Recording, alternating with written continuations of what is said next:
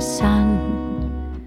Hello，大家好，欢迎收听日坛公园。今天又是日坛鳌拜，又跟大家见面了。那在节目正式开始之前，我们要感谢贝致冲牙器和杜美原液护肤对本期节目的赞助。我是小伙子。 Hello，大家好，我是六月。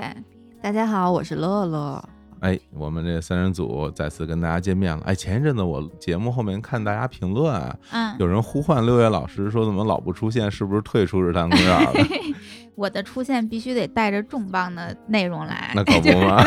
得有钱， 啊，真嗯是。然后那个也给最近我们的新听众啊介绍一下，我们日坛鳌拜这个节目呢，嗯是我们日坛公园的一个子栏目。这个栏目呢，每个月会有一期，不定期的放在某一周的周四来更新。对，那这个节目呢，我们的主旨就是分享美好的物质生活。哎，哎，，对，把我们平时花的这些钱、嗯总结出的经验，嗯。都跟大家分享一下。其实是有一些好物分享的这是种的概念在里面嗯的。那今天呢，其实我们要先聊一个话题啊。其实每次我们日常百其实都会有一个主题。对啊、那今天这个嗯主题呢，我我想大家其实看题目也知道了啊，因为马上就到五一长假了，更新的当天呢已经是四月二十九号了。马哎，上就放假啦。是啊，，五一长假要放休息五天，好像是哈。是。的，今年对很长。然后大家可以在这个期间呢出去玩玩，正好现在嗯还属于春天的尾巴哈。对，趁着现在好多花儿还在开着，我们都可以嗯出去郊游啊、春游啊。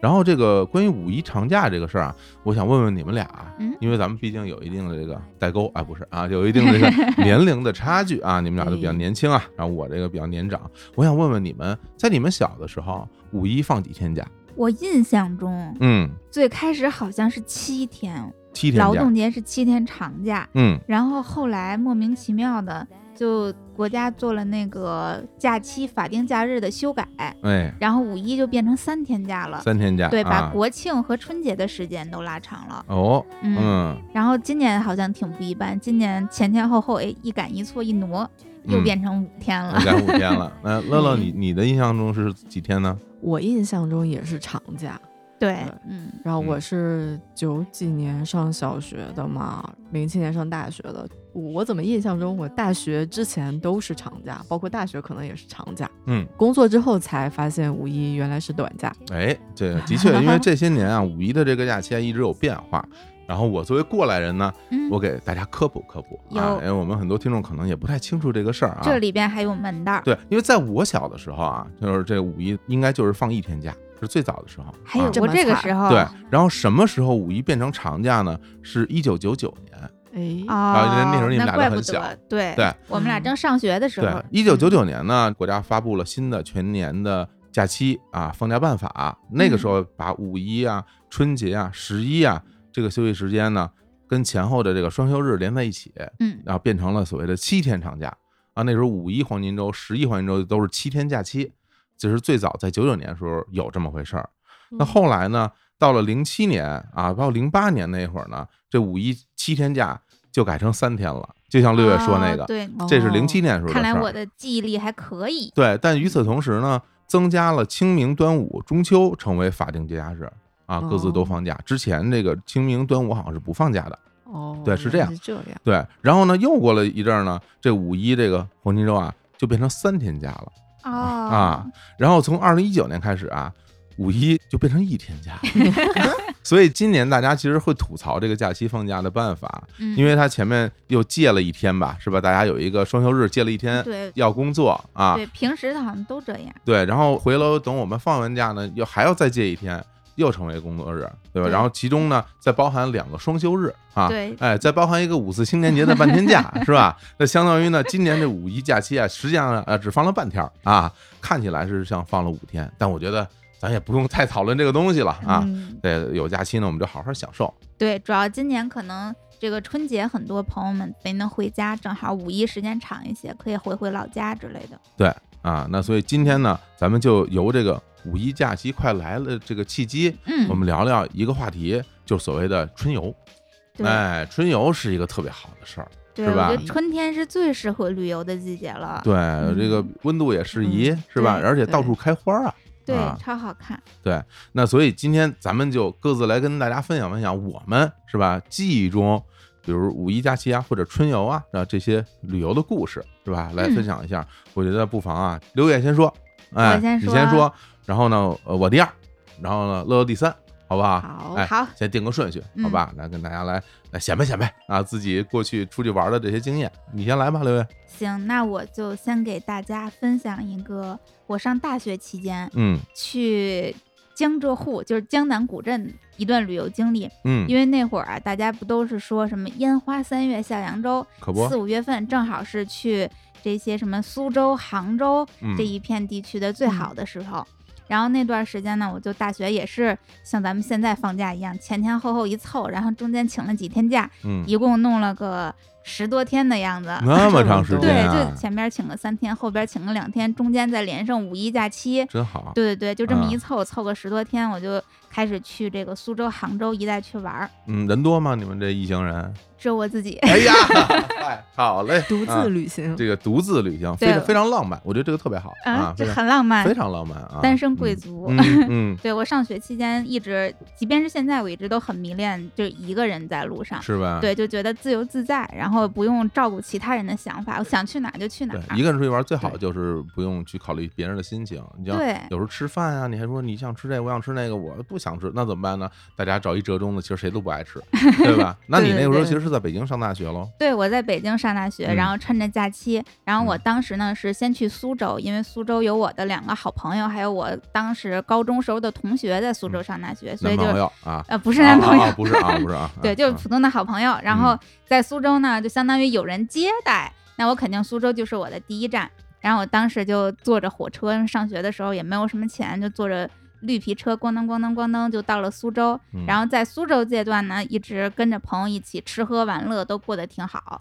这不是重点，嗯，重点是后来我决定从苏州去苏州附近有一个古镇叫西塘古镇，那很著名，对，我决嗯定去西塘古镇去看一看，因为嗯就是我基本上是上大学之后我才开始自己一个人到处旅行，游历祖国大好山河。然后那会儿还没有去过什么古镇，所以对古镇特别的向往，又是这种江南水乡的古镇。是西塘嗯是一个特别典型的江南水乡。对，那先不，咱先不说西塘。嗯，那个之前你去过苏州，你去过吗？这是我第一次去苏州也。是第一次去，哦对也是第一次啊。去那包括苏西塘州肯定也是第一次去了。那当然，就我 OK 以前就没有去过这种所谓的什么江南水乡，就是特别具有江南风格。去上海就不说了，嗯它，还是比较大都市风格的。哎，对，像这种苏杭啊之类的，都是当时是第一次去，然后跟着朋友吃了好多好吃的。然后我后来决定自己去西塘的时候呢，肯定要先自己去做功课，看看怎样从苏州才能到西塘。嗯，哎，这分享一段不是那么愉快的经历了。哦，我当时做功课，然后包括我的朋友们告诉我说，你去某某个汽车站，你从这个汽车站那儿，你就可以看到去西塘的大巴车。哦，坐汽车去，，对，它有一个那汽车，好像车程我有点记不清了，大概两三个小时，就不算特别远。对，呃简单给大家介绍一下嗯啊，这个西塘古镇呢，其实你从苏州去啊，你这还算跨省了啊，对，还啊跨省了因。为苏州呢嗯是江苏省嘛，这个西塘古镇呢是浙江省，它其实属于这个嘉兴市下属这个嘉善地区，这对个从上海去要更近一些，很近很近，对，嗯，，我当时就去到那个汽车站，当时因为我作为一个外地人，而且我一看就是就是小朋友刚上大学，嗯到汽车站之后呢，我就不知道到底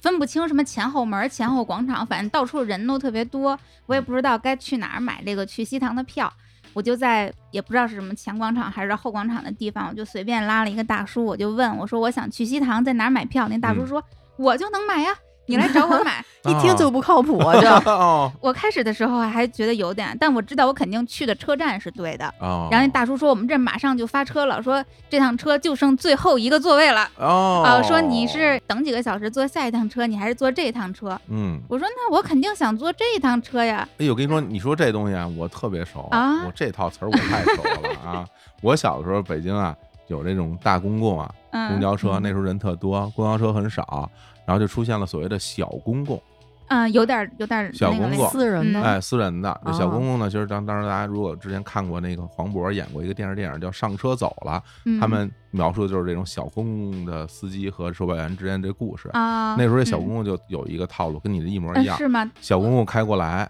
说：“大车坏了啊，大车坏了 啊，你要等，指不定等多长时间呢啊。现在有座儿，上车就走，嗯上车就走。”结果经常他这边说的时候，那大车就来了，知道吗？ 就就就这帮人就是有这套说辞，啊跟这一样，对吧？嗯对，但我还不止如此。哦，当时这边售票的那个大叔先跟我说，就剩最后一个座了。嗯这时候呢，旁边又来了一个姐姐，嗯那姐姐说：“我也要去西塘，哟我特别着急，我要坐这个座。”然后那大叔就问我说：“那你着急吗？说你要不着急，你你等几个小时？嗯，我啊能说我不急吗？”嘿，我说我也急，我也想坐。还有托儿，你看 对啊，车托儿啊，对，然后那大叔说：“算了，那你们俩就挤一挤，都上去得了。啊然后就要了多少钱，我不记得了，嗯就是时间比较久，比如说要了我，假如说那个两百块钱吧。哇，真不少，对，就当时我会觉得挺贵的，但嗯是我其实不知道，因为第一次去嘛，我也不嗯知道苏州离西塘到底有多远，这个正常的公共的大巴车票价是多少，我其实自己都不知道其。实你还没看呢，就赶就对赶上他了啊，对我根本就没有去他那什么所谓的大巴车的什么发车点呀、之类明白的。然后我嗯就想，哎，虽然稍微有点贵，但是还能接受，我就去了吧，我就做了吧。然后我就给了这个钱了，给了钱了之后呢，卖我票的这个大叔啊，他就说你等一会儿，等会儿我带人来接你。然后他给我安排了一个年轻力壮的小伙子骑了一辆摩托车。那个小伙子说：“你上车，我带你去坐大巴。”然后 然后就把你拉到了西塘是吗？不，我当时觉得很疑惑，我想、啊我为什么要坐一个摩托车去坐车呢？这个有点太对啊，但是我虽然很疑惑，觉得有点不太对劲儿，但是我又说不出来这个问题到底出现在哪儿。然后我就傻不拉几的，我说那行吧，那我就跟着你一起去坐大巴车吧。哦，那个司机说这车不是从这个站发，让那小伙子带我去。哎呀，小伙子风评被害，我感觉对，啊。当时我 就我就坐上啊就坐嗯上了那个身强力壮小伙子的摩托车嗯，嘿，他就带着我驰骋啊，大概得开了得有二十分钟，嗯，而且越开越偏远，越开越偏远，周围已经没有车了，就直接开上了像类似于国道或者是哦，省高道速那公种路，对对对，啊，国道、省道那样的地方。然后我就在那个车上跟那个小伙子，呃，就跟那个 小没伙事， 没就小伙子吧啊，对可以可以可以，啊我啊我在啊车上跟我前面那个小伙子，我就说，我说这要去哪儿呀？嗯我说上哪儿坐车？嗯然后那小伙子就说。一会儿我给你停到哪哪个路口，说你看车来了之后自己招手就行了。嗯，他就给我拉到了一个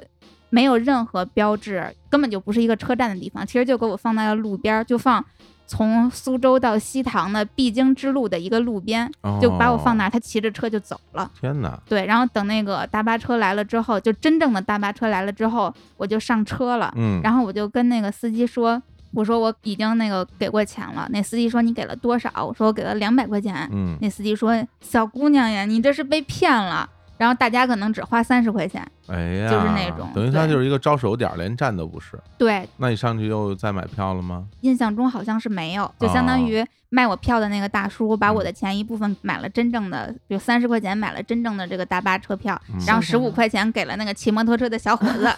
嘿呦，让他给我。拉得远一点儿。那他给到你一张票了吗？没有，但是我能上车。明白了。对哎呀，对我估计是一个惯用的套路。太可怜了。对，然后我啊当时知道我被骗了，而且我就内心特别的害怕，就是想起来非常的后怕，我就是想这是给我扔到了一个能招手来到大巴车的地方。你说嗯如果啊，假如他是一个坏人，骑着摩托车给我拉到一个这个鸟不拉屎的地方，真是，我也手无缚鸡之力呀、嗯， 然后因为嗯特别后怕，导致我在后边的这段旅行过程中都产生了一种被迫害妄想症一样。嗯就比如说，我嗯终于到了西塘，从西塘的这个大巴车站一直到西塘中间，我就当时在车上拿着手机去查功课，然后中间大概有将近一到两公里的路程吧。嗯然后这会儿呢，路边就会不停的有那种三蹦子一样的，就是哎那种、那种小三轮车、电是三轮车来拉客，就说我带你去吧什么的，我都非常的害怕。嗯，我不仅说 不去，我连跟他直视我都不敢。能想象，我就低嗯着头自己背着一个老大老大的包，就这样去了西塘。嗯，然后在西塘自己一个人玩了三天，呃，玩儿倒是玩的很好，西塘特别的漂亮。而且那个时候应该不像现在那么多游客，嗯，对，那会儿游客确实没有现在这么好多，一点对，但嗯是正好赶上假期，游客也蛮多，有非常多嗯去西塘写生的人。哦，，对我哎那会儿有一大爱好就是看这些写生的年轻人们在那画画，啊，看他们画，对，，看他们画画嗯，还挺享受，挺惬意的。然后吃了特别多好吃的，有惊无险啊，嗯啊对有没有坐当地那个船呢？没有划船，没有啊坐游船，就嗯每天从青旅起来之后就开始步行，就开始顺着这个整个西塘，它有一个小地图，顺着那个嗯地图挨家转，然后它会有很多卖当地小吃，对西塘肉特别好吃，它嗯当地特别擅长卖肉，什么嗯，粉蒸肉啊。肉粽子呀，就每天各种各样的小吃就那直接口味 吃饱了嘉。兴 嘛，那个对粽子那就绝对是管够的啊嗯！你那时候去的时候，你有没有看到他们有人在那个河边洗衣服？还有吗？现在没有了，那时候没有哦对了，啊。西塘古镇现在已经专门围出来，像是一个是景区一样的地方对了，对所以对它对里对边洗衣服什么的就少了。是嗯因为这种古镇其实也是由于这个乌镇，嗯，乌镇带这个起来名的声响起来之后，对然后大家要去这些古镇玩儿，后来发现乌镇人太多啊，然后西塘啊、同里啊，然后这些对镇对啊，对对，好多人都会去。其实，在这个上海辐射的这种整个这个周边啊啊，有非常嗯多的这种所谓的江南古镇水乡的这种这种形式，的确是挺好玩的。不过，另外这个真是有惊无险啊！啊啊，对，想 起有点害怕。年幼哎哪啊稚年？哦应该是一零年，嗯还挺嗯，早对呢，一零年嗯左右那的真时是候，嗯大家引以为戒啊！不过现在其实好很多了，因为现在就好多票咱们可以在网上买对，就网啊，上直接订了。对，有这个就好对很多。我当嗯时去西塘的时候，西塘都不收票的，哦还就不是收门票呢，对，那会儿还不啊收门票，因嗯嗯为自己本身就是一个镇子嘛，到处都是胡同啊什么，就像嗯北京的胡同没有办法收票一样，对，所以你就随便找一个胡同就能进去，但现在都围起来了。嗯，我去年疫情期间，因为买了随心飞什么的，我又带着我妈专门又去了一趟西塘去嗯逛一逛，也是赶上四五月份的时候，啊那会儿西塘就已经各个口儿都封了，嗯然后进出都要有票了。他一百块钱一张门古镇票。嗯跳是不是？对，古镇票、嗯挺是贵的，印象中。行，哎呀，这个西塘的故事，哎，其实听到这儿，我就想起来我之前一段往事，嗯也是因为你说这个，我忽然想起来，就因为嘉兴嘛，嗯呃，我上大学时候去过一趟嘉兴，然后我去的也特别意外，忘了我有没有在节目里讲过啊，就是嗯我有一天晚上在上海溜达，然后溜达溜达溜达溜达到上海火车站了，哟，说然后走就走的故事啊。然后对我说火车站到了，我就买张票，我就出去转转吧。那时候大半夜了，已经夜里了。然后我就问有什么票，然后说有去嘉兴的票，特嗯便宜，几十块钱。然后我说我来一张，那车特慢，然后我就买了一张票，然后就坐上了去嘉兴的火车。然后你知道，对于我来说，嘉兴有两个很吸引我的地方啊，嗯一个呢就是当时所谓中共一大那艘船啊哦，在那个嘉兴的南湖上啊，这是我们课本里都学到过的知识嘛。嗯另外一个呢就是这个江南七怪，金庸小说里啊，哦江南七怪。就是嘉兴人啊，哦就说这江南七怪在嘉兴是吧？行侠仗义啊，行走江湖。我说这个好地方啊，我我得去看看呀、圣地巡礼一下。圣地巡礼啊，嗯自己一人儿啊买买了票，然后就奔嘉兴了。然后开的特别特别慢，以至于我到嘉兴站的时候天亮了。啊，就开了一宿。你买的是硬座还是卧铺？ 硬座啊，还卧什么铺啊？我哪儿买几就天亮了对？嗯其实不是一宿，几个小时。但是呢，那时候天亮的早，因为好像也也是个夏天，五六啊五点五多六钟点，钟，五点钟嗯天就亮了。然后我就到了嘉兴了。到了嘉兴之后，我从火车站出来，就你两眼一抹黑啊，你哪儿都不认识啊，什么都不知道。然后就我就开始在大街上溜达，就是那个时候你能看到很多早锻炼的人，好多嗯人呢就在河边啊就开始锻炼。然后我就在一边走一边看着那些大爷大妈，然后在边上锻炼是吧？有人还在那儿什么唱唱那种戏曲，嗯我有印象。嗯你就感觉哇，我第一次来到了一个江南的一个一个小城对市啊，嗯，从来没有见过他们当地的那个那个状况，感觉哇，这东西真新鲜。而且当时因为它天刚蒙蒙亮嘛，嗯，还是有点冷的，而气气也挺足的，那种很潮嗯湿、潮嗯足很潮湿的那个状态，然后我感觉，哎呀，我说这个地儿，哎，真不一样。然后你就走着走着，你看路边后来就慢慢就有店开了嘛，然后他们就卖那个嘉兴粽子，然后就去买一个粽子吃，哦对。特别热乎，然后而且他们特别好的给你剥开，你知道吧是，而且那边一年四季就三百六十五天，天天卖粽子。当早 餐，其实就对像吃油条一样啊，包子一样是吧？对对对对 对，然后就在家乡买了买了个粽子，嗯、然后就去坐公交车啊，我想去看那个南湖啊，嗯那个著名的一个景点，南湖有个公园儿，嗯，然后我就坐公交车走到那个公交站牌那儿看，它那个站牌上特别有意思啊，因为小城市嘛，嗯它那个时候就会有很多那个地名儿，就是啊啊一个地儿，什么意思呢？就是火车站，火车站就是一站啊，就叫火车站。啊哦，然后类似于什么什么公交站，就是啊就是那种公交呃站客就运是站，啊客运站啊好像就是一站。我印象还有类似于什么游泳馆啊，反正就就是这种，啊，就小城市特有的，就就特对，直接，什么体育馆，啊反正就是反正他就给你来这么一名字，嗯你就坐。嗯嗯然后后来有一站就是南湖公园儿，然后我就啊我就坐到那个南湖公园儿去，然后在那公园儿里边儿就溜达嘛，就感觉哎呀，其实心里边会觉得又有点儿有一些期待，嗯但是对于即将发生的所有事情都不知道会怎么样，嗯因为你没有计划。真的，我觉得就是一个大学生啊，那种不知道哪儿来的冲动，就很想出去转转的那那种心情，对我经常，我上大学的时候嗯啊经常有这种冲动， 是吧？对，然后就在嘉兴就开始溜达。后来他那个嘉兴粽子还有一博物馆嚯，啊，嘉兴有个哦粽子还有有博物有有个馆啊粽子的嗯，博物粽馆子，博物馆，是他们那个当地那个企业自己盖的那么一个嗯博物馆，在嘉兴，反正就是在那儿玩了一天吧，就是玩了一天，然后就想回去嘛。哦，我想起来这个故事，我可能在结婚里说过，就差点没回去，因为我身上没钱 了， 没钱也敢出来玩儿但是我有银行卡，嗯啊！但后来啊发现取不了钱，为什么呢？因为当时没有银联哦， ，ATM 机跨地不区能跨取行不了跨地钱，区，哦，我那是北京的卡，在上海可以取，然后在嘉兴就取不了，然后就取不出钱来，取不出钱来之后，我那钱好像就只够买一个最慢的火车的钱。当时是有挺万幸，只能买这个票能回去，嗯，然后我就买了一张票，我就火车站里等着，等着等着等着，然后这车就一直不来，然后就显示晚点晚点晚点，晚了啊特别长时间。嗯后来我就问工作人员，我说为什么这车一直不什么时候会来？他说发大水把哦，铁路给冲了。哦，说不知道什么时候会 来，然后我也不敢吃饭，因为我没有钱，我也取不了钱，就特别太惨了，对，最后那车就到特别晚了才来，我就整个人就已经颓了都，嗯然后就特别狼狈的跳上了火车，然后回到了上海，那也是，哎呀，经历了一个也是有点惊险这么一个一个故事，嗯但是想起来很多的那种，尤其是他当年清晨的那个画面，给我留下了特别多的印象嗯，应该是个春天，春天，然后到没有那儿很热啊，，看到这个一个江南的地区是什么样的一个风貌，然后留下很深的印象。所以现在每次讲起来，感觉就是自己经历了一个一个历险。对，有这也是因为你说这个去西塘这事儿嗯，而且我简单说两句，后来我去西塘的故事嗯，非常惨痛。 你后来什么时候又去的西你也藏惨痛了，那后来是工作之后，嗯啊然后我开着车开车去西塘，给我堵的，啊就是啊嗯那高速路出口就出不去了。大家都去那儿玩儿，对，然后对你你堵在高速路的出口，你还没出去呢，从那出口一直堵到西塘古镇的入口，整个就堵成一串儿，哇，嗯，然后你也没有办法走到别的路上去，嗯然后你就慢慢慢慢在那儿蹭蹭蹭蹭蹭，好不容易凑到跟前，你就只能停在外面，嗯，停在外面，然后你还要走很远的路，然后再进去，进去以后，然后你发现你走路已经很困难了，哦，就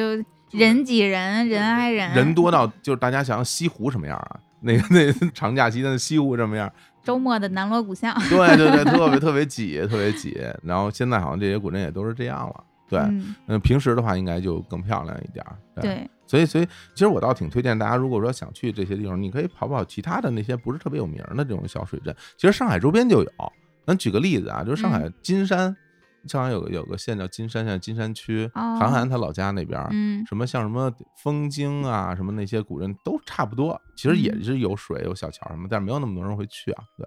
大家可以去找找这种北京也有古北水镇， 啊。古据北说就是照着西塘抄的，找 找哦，古北水镇是乌镇集团开发的， 你知道吗？ 所以它这 哇完塞，全。乌镇都是个集团了，对乌镇旅游集团开发的，完全按照那个来盖的。嗯对对啊对，古北水镇那你说咋可远？你说咱从这儿开过去两个多小时，特别远。对，很远很远，啊很远嗯很远啊很贵，里边酒店呀什么特贵，是嗯，但是就是聊胜于无嘛，是吧？对，哎反正在周边，嗯，西嗯塘因为我也去过，那你也学，你看咱们仨都你嗯看我们都去过给，西塘打广告了，已经啊。 嗯，但我是夏天去的，嗯，所以留下了一个哇塞热死了的印 象。哎咱们不是讲，不是不是一开始要想说什么我们出去旅游的一些美好的回忆，对我们怎么全都是这个对惊险回对，忆，一是个不这是？被骗吧，是吧 一个险些没回一个去的，差点没回去对吧，？然后这儿给热的不行。嗯，对，乐乐是特别怕热的一人，好像我嗯怕那种湿热，嗯嗯，对，尤其是我是来自就干燥的东北的，嗯就很凉快。然后我那次去就是西塘的时候是工作之后，然后去我弟我弟好像是高中毕业还是初中毕业来着，比我小十二岁的弟，他正好一个毕业。然后我跟我弟去上海找我们的哥玩儿，然后我们的那个哥哥带我们俩去了西塘，从上海先坐了个地铁，不知道坐到哪一站，然后从那一站，然后就离翔巨近，又坐了一个什么什么车去的。嗯，然后大概是六七月份儿的时候，就那个时候已经超级热了。我们到那儿的时候就还好，就住了一晚上嘛。第二天早上，哦，对，那时候已经开始收门票了。然后呢，我跟我弟就希望不买门票能进去溜嗯达，然后他就是几点之前可以不用门票。哦，特别早，就比如说可能对八点之前，对或者晚哦上十点之后，就之类的，它哦特别早的那个时间，嗯，对然后我跟我弟挺早吧，可能七点多的时候，不到七点的时候进去溜达。然后我们就溜达一圈儿之后，看他们卖早饭。嗯然后等到八点的时候，我们已经待不了了，就实在是太热哦八了。点就受不了了 啊。对，就是它那哦个水汽蒸啊，起来，对对对，嗯，就是是又湿又热，我们就已经躲到就是那种咖啡厅里面去吹 吹空调了。嘿，哎呀，就感受一下我们这个江南的这种这种 温度。嗯夏天的 江南，对，对对对，有这么一个体验。嗯啊，但我其实今天想分享的故事呢，是我一次清明的旅行，哦就还不是五一，嗯要更凉快一点。我去江南的这个地区，嗯，那一次是跟着我们都在北京的一个画室去写生。嘿，哦，哎，这不就我看见的那被群被六 月是不是看啊这个啊，啊哎、六月但我们看没有去嗯古镇写生，啊，那去哪儿了？去杭州那一次是。哎呦，其实咱们去的都嗯是好地方啊。对，对，都嗯是江南。清明那会儿其实真的是烟花三月，嗯，啊，嗯，然后嗯那会儿气候还挺好的，然后呢，相当于也是请了一个还挺长时间的假，嗯那会儿已经工作了嘛，然后就请了个大概至少得有一个星期，哎，不对，我记得好像是九天，我一下子清明请了个九天的假，太厉害了。去了苏州、杭州，然后顺便在那个时间又去了个乌镇，嗯，啊，对，写生三天，然后其他时间在玩耍。就反正从北京是先坐了个动车的一夜，然后先到的苏州，在苏州去跟我妹妹玩耍了一天，因为她住在那儿。然后又从苏州到杭州，从杭州在火车站坐了一个大巴车去我的画室约定的民宿，嗯就在西湖附近的一个那个郊区。然后那啊附近有挺多的好看的民宿。嗨，那个不能算郊区，啊呃乐乐，那是西湖，算是它背面儿，就往那个就什么九溪或者三台山，就那边儿啊西湖山那边儿嗯有好多民 宿，大概就是那块儿啊，应该就是那块儿。就哎呃灵隐寺附近吗？是那边吗？很多网红民宿，然后呃有有茶山，灵隐寺那，边儿就是它比较靠北了，嗯然后往南去往也有南一去也有一片，往南哦去就是往九溪十八涧嗯，那一片也有好多民宿，就现在已经开发的不成样 了，特特别豪华啊，对那真会找地儿。对对嗯对，现在是网红民宿和网红店扎堆儿的地方，是，啊嗯来，那你接着说，然后相当于我们的这个画室组织这场活动的前辈姐姐租了一整栋小楼，哎呦，就是那种小别墅，嗯但它就是个民宿，嗯然后我们所有人住在那里面，然后我们开始了三天的写生日程，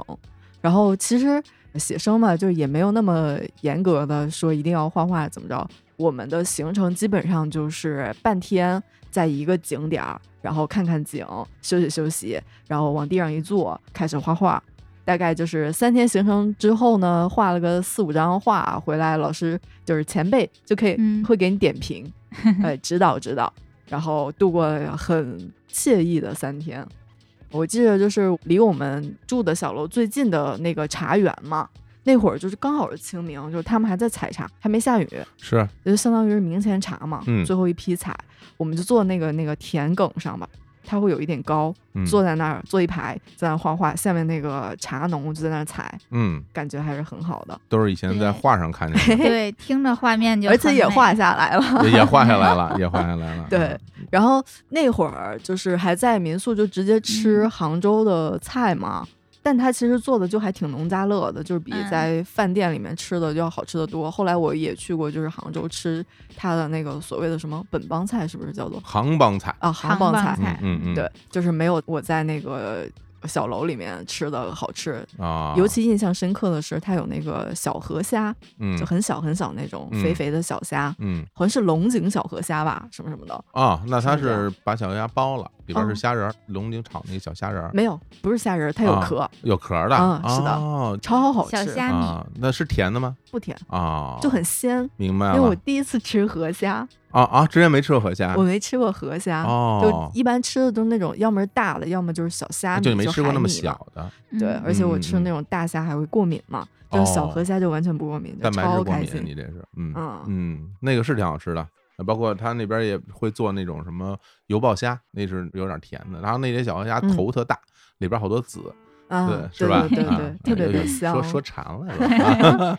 哎，对，就是非常简单的一个行程。我们画室嗯就是经常也会在清明去组织各种写生，真会找地儿 哈！对呀，啊， 苏杭还是好，真是好。上有天堂，对下有苏杭，要么都去那儿。而且要不然你看人家那个什么皇上为什么要在北京建那颐和园 啊？对呀完全就按照西湖那样重建的，嗯对吧？就就是想把它对搬回来，因为北京没有啊。对，皇上一微服私访就去杭州那，可不皇上怎么不上西北呢？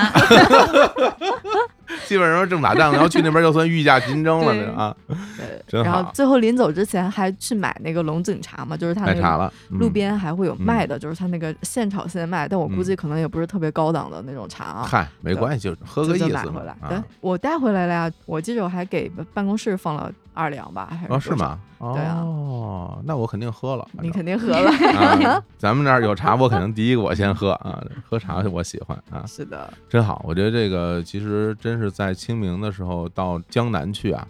这是中国人。嗯人自古至今的一个传统。对啊， 对，嗯 哎，不过嗯我因为我还去了那个乌镇嘛，嗯但我在那一年是一六一五年的时候，清明去乌镇，就人已经挤死了，那可不嘛。啊超级挤。乌镇现在你还轻易的是吧？那对，就嗯后来去古镇玩，已经成了一个特别特别热门的这个旅游项目了。对嗯，而且不得不说啊，现在很多古镇也是存在过度开发的情况，然后这过种度开发和同同质质化啊，嗯同质对化挺店严重都的，是一样的，东西都一一样的对，卖的啊纪念品全一样。也都对，一样。只要是哪儿就是哪儿的大鱿鱼是吧？旋风薯片儿啊， 嗯啊，，对，打手 鼓， 还有那种所有什么的小古灌镇都会肠啊打手鼓，大手鼓啊就在那一瞬间 是吧？ 好好好，哎呀，挺有意思，要不然咱们再来一轮儿啊，嗯好呀啊，再没来一个问题啊啊，嗯六月再来一个那我给大家分享一个不一样的。哦，我这次也是古镇，但嗯这次是湖南，我去的是凤凰古镇。去那儿呢，是因为有一个可以说是网友，就是当时在豆瓣上认识的一个朋友，他在哦凤凰开酒吧，嚯，对他那个酒吧也很好，估计很多去凤凰的人应该听说过那个酒吧叫。摩西把房梁抬高，就哦很多人去那儿玩儿都会拍他们那个门头的照片什么的。嗯然后我当时就去摩西，就像像给他们做志愿者一样，反正就是在那玩儿嘛，就大家一嗯起在那玩儿。什么时候大概一三年、一二年、一三年的样子，毕业了吗？毕业了嗯、毕业了，毕业了大学啊刚刚毕业，就时间嗯有的是。充裕啊，嗯没上班儿是吧？还对，那会儿啊没上班，明白啊然后时间非常的充裕，我就去凤凰跟朋友们一起去玩儿。然后当时就是摩西这个酒吧的老板，我们叫二哥，然后他呢因为做酒吧挣了一些钱，嗯所以呢，他就在凤凰附近的山上叫腊尔山，他在腊尔山上包了一片山，哇然后他想在山上盖个相当于。搁现在来讲，它有点像一个什么艺术空间或者是什么，就这种空间，就他想在山上盖个房子。嗯然后最开始想的呢是大家朋友们来的时候，因为他们尤其是湖南人，很多人都对这种大山非常有情结的，他们小时候就是在山上长大的，所以他们很喜欢这种山间田野的生活，所以他就想从山上盖个房子，然后朋友们来了之后可以去山上住，可以在山上玩儿。然后没事儿呢，因为那个二哥他自己也是以前玩过乐队啊什么的，然后周围有很多音乐人的朋友，然后像他的那个酒吧，张浅浅还在他酒吧办过演出，后就有时候他会承接一些这些小演出什么，他就想给这个房子起名字叫山谷，现在已经开始运营了。然后他就想以后还可以找一些这个乐队呀、之类的来山谷这个房子里边办演出，或者是做类似于山谷音乐节，就很小型的那种。嗯就是有一个这样的美好的想法。当时我去的时候呢，正好是在山上盖房子期间，所以我那段时候最开心的事情就是每天跟着他们一起去山上盖房子。你们盖房子呀？对，就大家全部都是用手盖，你知道吗？而且这天哪，它的那片山呢比较深，车开不进去，车只能开到附近的一个废弃的自来水厂。嗯，这个地方曾经有过一个自来水厂，就是水质非常好，然后现在这个厂子已经搬走了，然后车只能开到这儿。从这儿开始，我们就要把这些盖房子的材料全部从车上挪下来，然后大家一起抬着，要过两条小溪。哦天，正这个跟我之前看过的一个算是综艺特别像啊，有一帮嗯美国人嗯荒野求生，在野外盖房啊，对有有点点儿那意那人家思可都是大壮，你我们拿们得都动是我吗？们都虾兵蟹将，拿得动那些东西吗？ 啊，嗯，还行，他这房子是什么结构啊？嗯木头的，木头结构，对，就纯木头，因为在哦山上。木头是最好拿到的材料，嗯剩下其他嗯的材料都是我们就相当于从外边运进去哎啊呦什么的。听起来真挺挺厉害的。那要嗯打地基吗？打地基，他据说他不是开酒吧的吗？地嗯基是用那个啤酒瓶打的。啊，对， 就当这时行吗？因为我不太懂盖房子啊，当时我们酒吧里边有一个负责经常在酒吧里边打鼓，他也是湖南本地人，也是嗯从小就是山里长大的那种。我一直认为他非常具有生活智慧，他就。很聪明，什么都不用学，然后看一看就会了，就包括打鼓，他都不需要学，就看一看就会了，特别特别聪明。嗯，然后包括盖房子，所有的这些房屋建造的图纸都是他画的，我然后天他自己就研究研究，说用啤酒瓶儿来打地基，但具体怎么打的我就我不懂了。我们也不懂 啊，我们也对不懂，反正你具体怎么说啊打的我就啊不懂了嗯，总之就是就挺开心的，就大家一起每天就过两条小溪，经常动不动，因为我那会儿在湖南就经常穿人字拖嘛。嗯，然后动不动就过小溪，人字拖就给冲跑了，就特别多。然后我们还会开玩笑说，平时就每天都会运一点材料过来盖房子，说等这个房子盖好，我们就相当于从外边搬了一栋房子进来，哎是这意思。然后我们会在山上泡茶，然后哎它呀除了盖房子之外，我们也会在这个房子周围附近种花、种果、桃树啊，然后还有什么这个瓜那个瓜、这个果那个果，种了很多。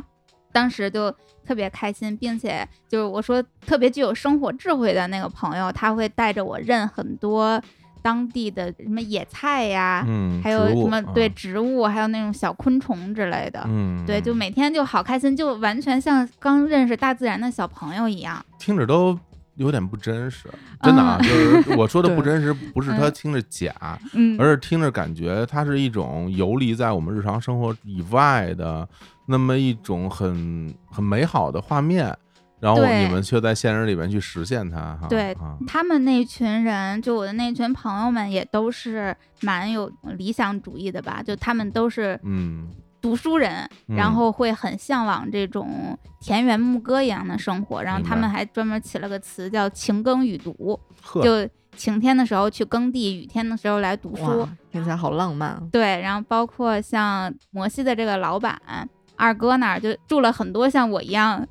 给他 创造不了什么收益，就是没有什么用的人。经常，比如他除了平时会招一些像志愿者一样的，然后还有一些去当地玩儿的所谓的艺术家、诗人啊，就等等的，没有什么钱，然后就都会住在他的酒吧里，大家就一起跟着他盖房子，就特别开心。嗯，现在房子已经建好了，大家去凤凰玩的时候可以去问一问。真不错。哎呀，那最后你盖这房子，你经历了最终到什么过程？你们真把它盖起来了吗？嗯、我没有经历到最终盖起来，因为嗯我只在凤凰跟他们大概住了一个多月的时间。嗯，我去的时候地基已经打好了，然后这一个月我不知道该如何形容这个盖房的这个进程，就大致有个骨架吧。嗯，嗯，结构，对，结大构致有打个好结了构。对嗯对对对对。嗯嗯嗯。那后来你有没有在关注它最终的样子？对，我一直在那个朋友圈里看他嗯最啊后的样子，然啊后包括他现在也，他现在真的会偶尔的在那边办一些非常小型的演出。哦还在哈。对，现在还在。我，然后他我真的天像儿啊就有点想去哎，这个啊，对他真的嗯像他最初规划的时候一样，他就嗯给这个房子起名叫山谷，然后在那儿会办一些什么以山谷为主题的这种小演出或者小真好活动什么的。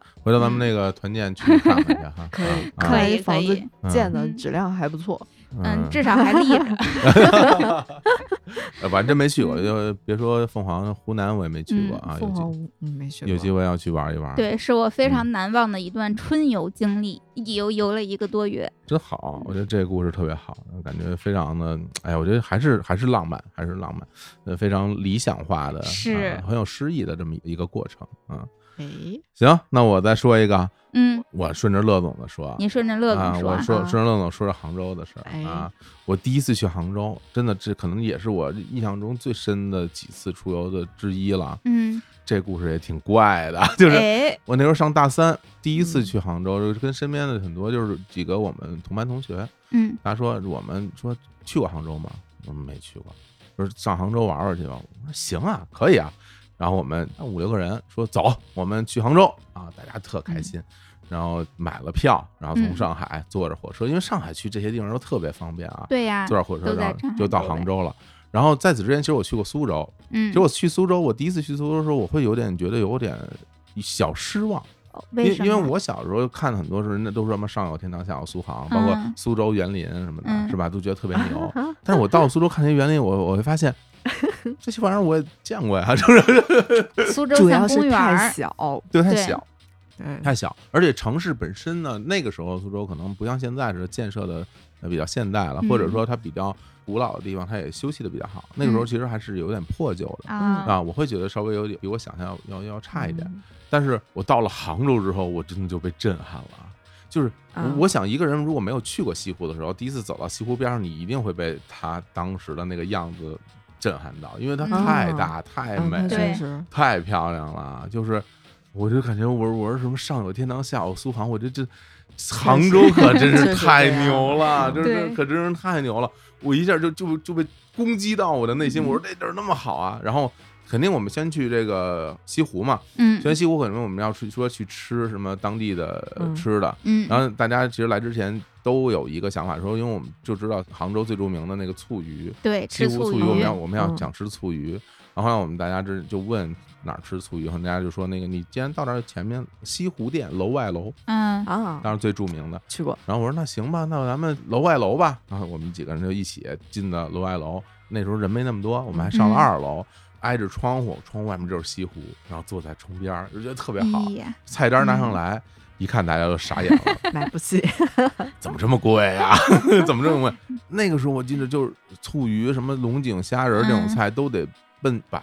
差不多，很贵了。嗯我们当时我们这些学生哪有那么多钱啊？然后大家就一起凑钱点了两个菜，嗯，一个一个西湖醋鱼，另外一个我忘了，反正嗯另外一个肯定特便几宜，个人呀？五个人吧。 我的妈，啊五个人吃两道啊，菜，那就那就没钱，吃不起。嗯然后过了一会儿，这醋鱼端上来，我嗯当时一看都傻眼了，什么东西黑乎乎的一团，一个 大盘子里边儿上面，因为它那个醋汁儿嗯是吧，是对嗯黑色，是发黑的，盖在上面。然后我觉得我这个就就醋鱼就长这样，什么也没有，也没有配 菜，就一个鱼上面嗯来吧，那吃吧，咱们。然后第一筷子进嘴，就感觉就差点被呛的就呛出来，特别酸，因为它是特吗别酸。嗯嗯我相信一定有很多朋友吃不习惯这个东西，嗯但是我吃完那一口之后，我就感觉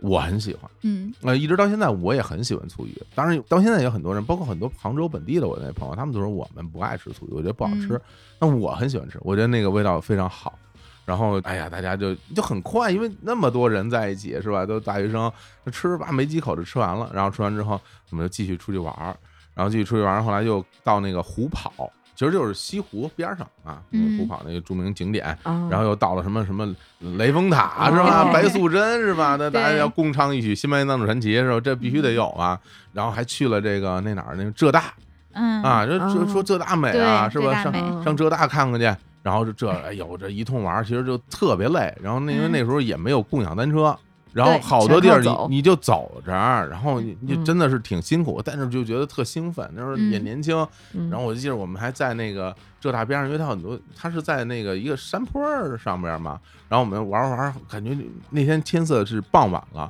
就从山林里边传来了特别奇怪的动物的叫声，有有狼，就不是狼，应该是类似于一种鸟叫，但大家哦没有听到过，其实挺害怕的。嗯后来本来走着走着，然后听到那些叫，后来也不知道谁呼啦就开始跑，然后别人一为什么看要他跑，跑我们也跑啊，然后一帮人特别狼狈，然后就从这个路上往下跑，然后后来跑到下边，大家气喘吁吁说：“你跑什么呀？”我也不知道，我就有点害怕。是晚上吗？晚上天有点黑了，有可能是猫头鹰吧，嗯，或者孔雀一类的吧，我也不知道，反正就肯定应该没有孔雀，反正就就是鸟叫，就就嗯把这帮人给吓得都不行，然后就是在那玩的特别开心，然后大家就就回学校嘛，嗯这事儿还没完，还没完。最烈是回嗯完学校以后，第二天，你像我大三那儿那一年，那嗯二零零三年，嗯，第二天新闻报道，杭州发现一例非典哎呦，哦啊、，那个、哦那个时候，那在上海这边没有非典病例，嗯嗯，我们去杭州的时候，我们根本没当回事儿，它不像在北京那年嗯非典，那它搞得特特对厉害，对在上海没有感觉。嗯，第二天，杭州发现一例非典，嗯然后学校就有人找到我们，啊，说你这们重点去排了查说了你，们是不是去、去杭州了？啊嗯说是去杭州了。好，都谁去了？都谁去了？然后要隔离，就把我们隔离了，然后每个人被关在一个独立的屋子里边待了嗯一礼拜还是十天，忘了。嗯，啊然后就关在里边儿不许出去，然后每天有人给你送 饭。然后我去之前，把我的电脑 搬到了我自己被隔离那间屋子里边儿，哦嗯，我在里边儿玩了十天的游戏机对，，结结实实的玩了一个多星期哎的呦游戏，，玩的我嗯可累了，我跟你说， 每天也不能出门儿，就在这儿就疯狂打游戏。哎呀，真的，这也是嗯就我跟非典之间唯一的记一忆点了，交叉，也就是因为我去了杭州啊，早早就体会过了隔离，对对对，那真是现在想起来，因为这个事儿留下印象就太深了。那嗯不不过必须要讲，其实从那以后，我真的就是对杭州这个城市有了非常特殊的感情，因为嗯它是可能是第一个给到我那种想象之外的震撼的城市，就嗯没，想过这个地方会这么好。然后对，一直到现在，就是每次一想起要去杭州，我心情都特别雀跃。啊嗯啊嗯我记得我当时去西塘那次，因为嗯我当时上大学嘛，没有什么钱，都住在青旅里多人间。嗯，然后当时我们那个屋里边的其中一个女孩就说：“说杭州太好了，我嗯去了杭州之后就再也不想去任何地方了，我就只想在杭州待着。嗯 可不嗯嘛，就这大是家都第一次见到杭州的时候都被她震撼。对，然后现在有很多人就是网上啊，就是因为嗯现在网上经常有各种言论，说什么杭州是什么美食荒漠啊，包括杭州本地人自己也是就是自黑嘛，嗯说我们杭州啊美食荒漠。但是我必须要说一句，任何大城市都不可能是美食荒漠啊，嗯只是你没有时间和没有钱啊，就是人家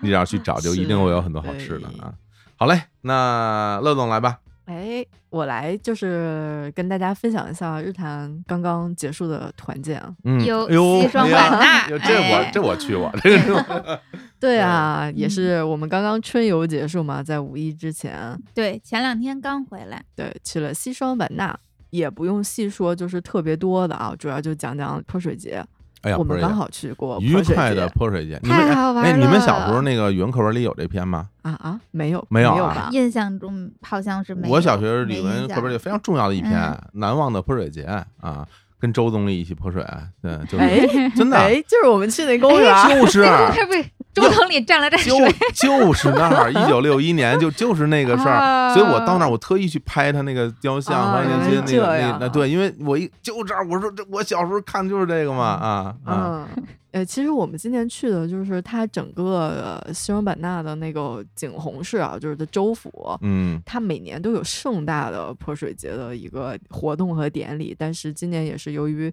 疫情的原因，它没有大办，所以呢，就是比如说公园或者是片区的寨子的小办嘛，嗯相当于政府没有办专门的这种大型活动，都对是什么景区呀、对对，嗯或者是什么小的单位之类的，自己自娱自自己乐泼一办一泼办。对，嗯所以我们就在那一天选择去曼听公园儿游园的同时，顺便参与一下它的泼水节。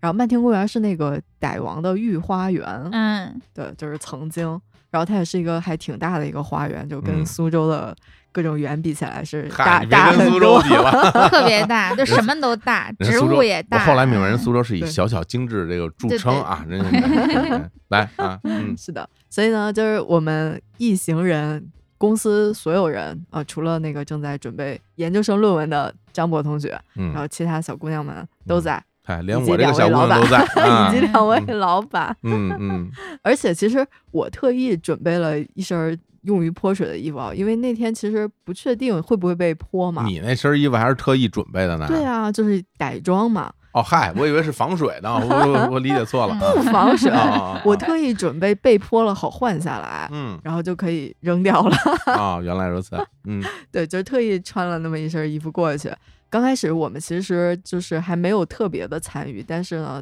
当傣族的这个兄弟姐妹们热闹完了，就预热完了之后，大家开始泼的时候，日坛的小伙伴们就逐渐慢慢的加入到了战场之中。这东西吧有两个原因，嗯，一个呢就是说吧，你不参与吧，别人也会泼 你，对吧？对，你也只要被你迫围观就迫会被加入泼。另外一个让我特别意外，我没有嗯想到啊，这个泼水节还蹦迪，就是 他那儿对放对音乐呀，对对这对，音乐可这咚特咚别咚好啊咚咚玩各种各种音乐对，特别韵律感特是，强，而且而且它会有这种律动傣族嗯甚至有点泰国味儿的那种音乐对在那对儿对放对着，然后节奏感特别强，然后对大家就就很容易人就兴奋起来了啊。是对嗯，刚开始没参与，主要还是因为我们啊没有行头啊，对我我们没有工具，我们没有对盆， 嗯，没有盆儿，啊然后李叔就拿着咱日坛出的那个破帽 子，也不是渔夫破帽帽， 一个渔 夫帽，在那儿就可以定义为破帽子，因为他那个渔夫帽十分没有战斗力， 他拿嗯渔对夫帽人去家摇那都是脸 水，盆，嗯水就漏出去了。 嗯，是嗯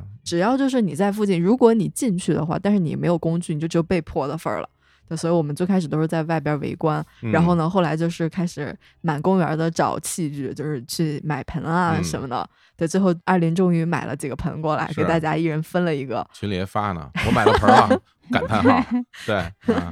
然后我们就开始加入战场。就是刚开始的时候是游客或者是说公园里面的这个游玩的人，他自发的就是随便泼，就是他那个广场周围摆了好多个大水缸，水缸里面全是水，就是用来泼的。然后小朋友们们会拿着那个水枪当成他们的那个工具，然后随便这个这个扫射。扫射， 对啊，就是有有一个小姑娘看了我一眼，嗯然后就开始冲就你开扫始射对对，就开始啊拿那个水滋我。嗯对我就赶紧跑掉。后来他们那个专业人员就下场了嘛，就嗯傣族的姑娘们穿的嗯都是那种傣装，特好看，然后头发就是盘起来，就梳顶上去，是，一人带着一盆水就开始加入战斗。然后呢，就是他们还跟着那个音乐围成一个圈儿还跳那种哎舞啊跳舞，对，嗯然后把盆子就举起来，是啊像就是我们看那个 live house 的时候把手举起来那个样子，跑火车是吧？ 你都没有看见，火总躲起来我了。看见了，我看见，我偷着看呢，我偷着看呢，我没有加入，我没有加入啊，我这个的确是有点儿这个胆小，其实也不是，主要原因是因为我这不是刚做完近视手术嘛，然后我是保护一下我的眼睛啊，然后我就啊在躲在边上看大家玩儿。跟你说，我躲在那儿也挺危险啊，有好多小孩儿老过在来我身边灌灌水，然后每次小孩在我身边灌水都看我一眼，我就感觉我想，我操，这小孩儿要赶喷紧，避小孩儿要开这个要眼要神要泼我。但其实泼水节它真正的这个魅力在于说，它是是快乐的，它不是说相互大家说你攻击我，我攻击你，对对这是福气，这是幸运的水。对泼你是喜欢的人家人家专业人就是非常温柔的，拿去上你身上弹两下，谈两哎，弹两下，下。并没有 就一盆下去 就好吗？很好，我看后来还有那个一哥们儿拿那个水管消防子水管儿啊，对对对，那个吓死我了！我说这不 主要是它本来围着那个广场那个大水缸里的水都已经泼没了，所以呢，就是要用那啊个补消充防一。下是吗？对，要补对水啊，啊但是没等这个水运到水缸，大家就已经不行了，就已经啊开始疯玩起来了。哦，好多人就拿着自己的小盆去那个消防水管子接水， 太逗了，然后呢，因为拿着水管的那个工大作人员对，啊工作人员也会被泼，所以工作人员也加入了战斗，就是也开始拿着水管开始狂泼。 那水管可太野 了，对，气氛非常祥和。然后我觉得这里边他大家每一个人都回归到一个最最童真的状态啊是。我我印象嗯特别深，我去上厕所啊有一大爷嗯，我进去他出来，然后那嗯大爷颤颤巍巍走路都有点不稳了，手里嗯拿一滋水 枪。我当时我一看，我说这大大爷玩儿挺高兴，啊我大爷不要喷我，就小孩儿特别小的小孩儿小胖子什么的嗯对啊对，到处喷，就大家都在一起啊。是，也不在乎你什么什么身份，你到那儿就一起玩儿呗。对，就是如果你特别怕被喷湿的话，就不要加入这个圈儿内战场。嗯，通常呢，也会大家先对一下眼神，嗯，然后看一下， 对呀，这很危险，我跟你说。对眼神儿对上了就会意思性的泼一下， 对，嗯，如果眼神对好了，就一盆上 来了。好嘞嗯，嗯，反正我看你们无一幸免啊，每个人身对，上基本上全石石头头。对啊，泼水超级开心，就特别解压，而且我知道为什么就傣族衣服一定要那样穿了，嗯，就是你穿着傣装，并把头发盘上去之后，嗯怎么泼都没有关系。嘿，对，就是啊衣服也不会出现那种湿身，然后全透了的状态，哦然后头发也不会流着水嗯盖住脸，一看就有经 验，是，这就非常适合他们的一个活动。是泼水这项活动啊，就是我们都是第一次体验，是，对，所以就是特别好玩儿。然后日坛这个整个的西双版纳团建之旅呢，还有很多特别好玩的，包括我们还去西双版纳的那个中科院的植物园，但哎火总就没有去。是，啊 这不给你们干活吗？我的天啊，我要给你们录节目。然后我们还去了那个傣族的寨子，啊，去体验了一下大他家也们没那去个，千年古寨。哎对，还植物园，我们还进行了夜游，看到了萤火虫啊，行了行了行了，开等心等，了对对嗯对，特别哎好玩。行但是这一集里面就是时间关系就不细说啊，是后面我们找时间再好好聊。对，找时间专门聊一期。我挺满意了，我挺满意了。毕挺竟满意毕竟咱们前两次去什么德宏什么我都没去 成，是对吧？这次版纳至少我去两天呢，是吧？也挺开心了 啊！我这我争取下次能多去几天啊，因为最近还是工作繁重，是不是啊嗯哎呦？我不能忘了听众，我不能我在在玩那没节目了，听众怎么办啊？大家是不是给我在底下回复啊？小火老师最棒 啊！哎，其实嗯这回去版纳有一个挺有意思的事儿，因为我们从大兴机场出发，呃大兴机场特别嗯远，嗯，是，然后呢，我们还是一个特别早的早班飞机，然后对我们去那儿，你你想坐那个机场那个快轨都没开，对快轨是六点钟才有，我们、嗯但是我们飞机六点多就起飞了，对，对早班飞机，我们只能打车去，因为公共是交通也没有。后来那天，呃因为我们走的特别早嘛，大家就分头走，然后我呢就是带着六月去的，嗯啊对我开着顺路车带着六来月接去我，嗯那时候几点？四点，四点四多点半，我记啊，得咱俩四点啊半，在他们嗯家路口接他，然后我特意外，因为嗯，我们本身，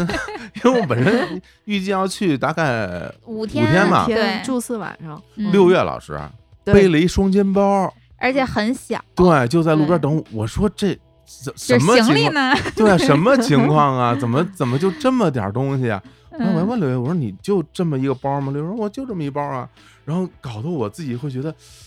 我为什么是一大箱子呢？就是，呃，后来发现就是大家其实出去玩的时候啊，每个人的这个行李啊，还真是不一样。是嗯啊，有人带的就很多，有人带就很少。那我就不太了解，这六月就像你、出去这么多天，嗯，你的一个小包里都装什么东西，够用吗？够用当然是啊够用了。就是我其实以前都一直都特别爱出去玩嘛，还经常长途旅行，然后是大部分时间其实都是背着包的，嗯，除非一个月以上的，我会背一个相对就是四十五升以上的那种登山包，剩下其他的时候就是咱们日常的小的双肩包，基本上我就都能够完全胜任。然后我在整理行李的时候就会深思熟虑，基本上我带的所有的东西都要求要高频次的使用，最好能多功能的。嗯，对，就比如说啊，因为咱们是从北京去西双版纳，我觉得早晚温差又特别大，所以我当天就专门穿了一个风衣，稍微厚一点的那种棉布的风衣。嗯，然后我在穿这个风衣的时候，就想了非常多。嗯，首先，它在北京的时候就可以来帮我抵御一下这个寒冷，北京的寒冷。对然后啊那时候北京还还挺冷的。对，那嗯那时候你想正是凌晨四五点钟呀，北嗯京确实挺凉。然后到了飞机上呢，因为飞机一般都会有空调什么的，嗯温度还比较合适，您可以要毯子。在飞机上，我就会把我的那个 棉布的风衣，因为它是棉布的，不嗯会啊起褶儿，然后把我那个棉布的风衣卷卷卷卷卷套在脖子上当脖枕，竞枕哇哦对，哦哎当呦颈枕。对，在我收拾行李的时候，这些我就全都想好了。嗯，对，所以我带的所有的东西都会本着一物能够多用的原则去带的。这样啊，对，然后嗯我的那些洗漱用品全部都是要么是小样，要么就是我自己灌装到那分个装分瓶装瓶里边。嗯，对，包括衣服也都是尽量能够保证，比如说我带一条裤子，这条裤子可以搭所有的上衣，嗯，对会这就样你现在穿这 条，就是尽量保证它不管是颜色还是款式都百搭、方便、舒服。嗯，对，然后后也会考虑它的材质不会占用过多的空间。嗯有的特别占空间的材质不好叠，支支棱棱的那种的，我就都不会带。哦这样啊，对，所以我出行行李一直都特别少。我之前也跟李叔说过这个问题，就是为什么我完全出行都像没行李一样。对啊，对，我就说我特别受不了带了一个东西嗯没有，有用上的这种感觉，我会为自己生气，就感觉白白的浪费了劳动力， 就浪费嗯了很多体力。你这特别像一个之前我看一广告，那嗯广告呢就是一个人要出游，然后呢拿了一个小个儿旅行箱，嗯，然后在旅行箱打开之后，发现里边只有一张信用卡，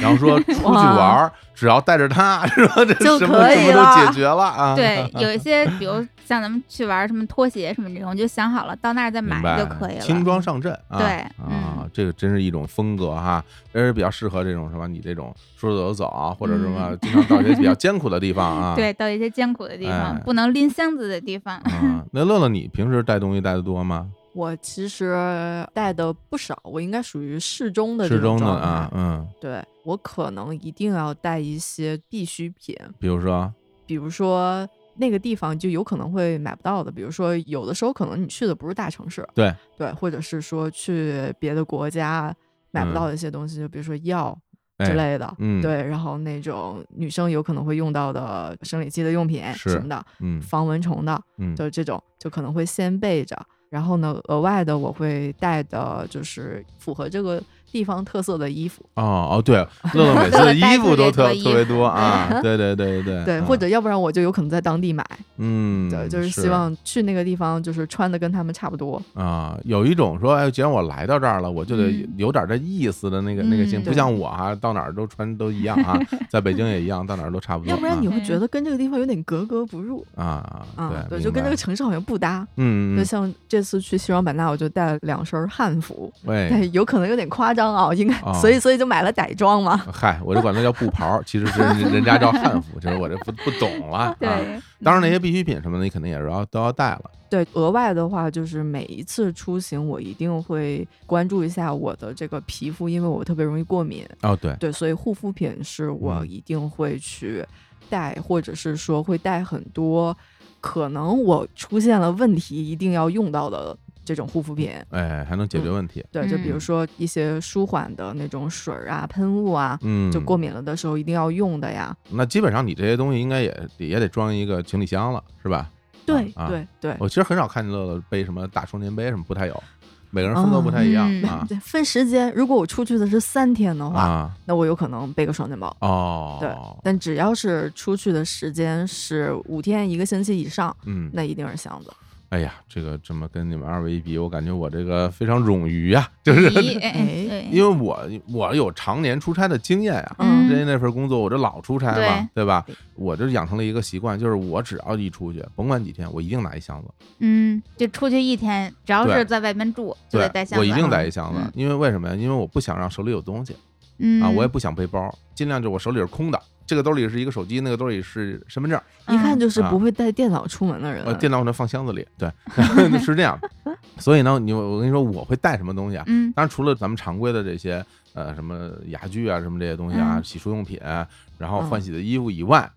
我呢，我得带点茶，啊有因为我有那种早上起来喝茶的习惯，所以我就会带着自己习惯的茶叶。嗯然后现在咱们有那个即热型饮水机，太好了啊，对原来只能用宾馆里的嘛，我现在即热型饮水机每次出去我都带着。啊，啊，就不管到哪儿，生活家的都得一以贯之。然后杯子是自己的杯子啊，哎我呦我也你还不得带杯子我不用宾馆的杯子啊，我用自己的杯子。啊？是保温杯还是玻璃杯？呃，玻璃杯肯定不是，肯定是那种 PVC 材质的，啊，嗯哦不会被摔哦坏的啊。然后嗯这是一套喝水的东西。除此以外呢，我还会带一堆就是各种充电线啊啊嗯，，各种那个转接头儿啊， 嗯就是 就咱们现在桌上用这个啊，这个特别好啊，一拖五啊， 这个还还有有低功率有高功率，就是你们都不懂是吧？这 这这就这我哎们都统一叫插线板哎儿 对，只要插线就是插这线板像儿。像嗯这个我肯定要带着，然后各种头儿我都要带好，Type C 的呀什么的，然后嗯什么安卓的口儿的什么我都会拿着。嗯，然后呢，还会带个小音箱嗯啊，就带个小音箱可以听歌嘛，是吧？哎哎呀，，一般我还会多带一双鞋啊。嚯，还要啊再带一双鞋。对我一般会带两双鞋啊，因为我为什么会带两双带鞋，嗯就鞋是可真的是占地方因。为有有很多地方会下雨，我就怕我鞋湿了，然后没得换，我就觉得会很不舒服。穿拖。鞋呀，对呀，我穿拖鞋出不了门儿，不行， 穿我这这这个这做不到啊，所以我一般呢还会再多带一双鞋啊，哦，然后呢内衣袜子什么的肯定就是一天一套，然后我就嗯去几天带几套，啊回来再统一洗，我从来不嗯在外边洗衣服，嗯，啊，因为我不会洗衣服，就是就是， 所以我就酒会店有洗衣机啊。那不能用，那不我不用啊，我就会带很多这这些东西，所以就是我的行李就很快就会装满一个二十二、二十四寸的箱子，妈呀，随便一装就装满，对吧？如果有一边没装满，我直接把我的电脑包一塞进去，我电脑带着，然后哦这箱子一合起来，然后拎着，甭管是坐火车还是坐飞机，所以就这样，所以我觉得我每次出去东西都挺多的，对，嗯，当然有很多东西肯定是不见得用得上，因为有时候你你说我带茶叶会带好多，你肯定喝不完。哦，对，我现在还会带挂耳咖啡啊，嗯嗯，带茶真的是啊，对对对。嗯有点事儿了 啊。对，然后被大家说什么到云南还带茶，这儿都对是啊这儿都是茶， 板你栗还自己带着茶什么的，反正的确是，我觉得就是每个人的习惯不一样嘛。嗯我还是希望能够尽可能的在我自己所住的这个宾馆或者是客栈里边儿，能够得到我和在家一样的那些小的片段啊嗯，，就这些片段对我来说非常有用，因为我出去玩我特别容易累。你们特别不，我看你们都玩的兴高采烈，我跟你说，我基本上只要玩一个小时我就累了，然后我就得休息半个小时，然后我 是个恋家的人，就是对休息半小时就得嗯把家里的生活来呃搬过来复对对刻对一对，下。嗯稍微复刻一下，这是反正个人。所以我呢，每次出行可能是在咱们三个里边，可能是带的东西最多的一个是太人多了了，啊，到哪儿都得精致生活。精致生活了。 哎，那既然咱们说到啊，这个出游啊嗯时候带的这些东西。那就进入到我们今天的好物分享环节啦。哎哎，那在这儿呢，首先要再次感谢贝致冲牙器和杜美护肤品对本期节目的赞助。嗯，那我们先说说贝致冲牙器啊。哎，哎，这个冲牙器呢，我们之前节目里也提到过这个品类啊，它对，就是水牙线嘛，水牙线嘛对，给大对家介绍过好多回，呼吁过大家使用水牙线。对，嗯因为水牙线呢，主要的这个作用呢，就是能够清洁你的牙缝儿啊，把你嗯牙缝中的这些残留物冲干净，嗯，然后呢，对牙龈呢也有一定的护理的作用啊，能够减少牙菌斑的诞生。对，就因为咱们平时刷牙，就牙刷只能刷到牙的表面儿嘛，但是像平时咱们吃的一些什么佐料啊、汤汁啊等等的，最容易塞的，我给大家举例子啊，嗯金针菇， 啊，牛肉丝我觉得这都不算。啊，就我平时吃烧烤，特别嗯容易冲出东西来。是吗？对，就是嗯它的那些什么孜然粒儿啊之类的。哦，那种小的就是一定的对了，再有嗯像我，因为我特别爱吃话梅，哦那个每次吃完话梅都能冲出很多东西来哦。这样啊，对，就这种，其实咱们生活中就平时吃没有太注意的，它并不是特别小，但其实是很容易塞在牙缝里边的。嗯然后你牙刷清理不了牙缝，只能清理牙的表面。牙缝大概会占牙齿百分之四十左右的面积，然后你长期清洁不到的话，你的这个细菌和牙菌斑慢慢的就会导致你像什么牙龈炎呀，或者是蛀牙呀等等的。牙周问题，嗯对对对，牙周问题就会出现特别严重。这个之前我们节目里边已经介绍得特别详细了，大家可对以去听我们治牙那一 期。对 对对对，这非常非常有用的对一个嗯口腔护理产品。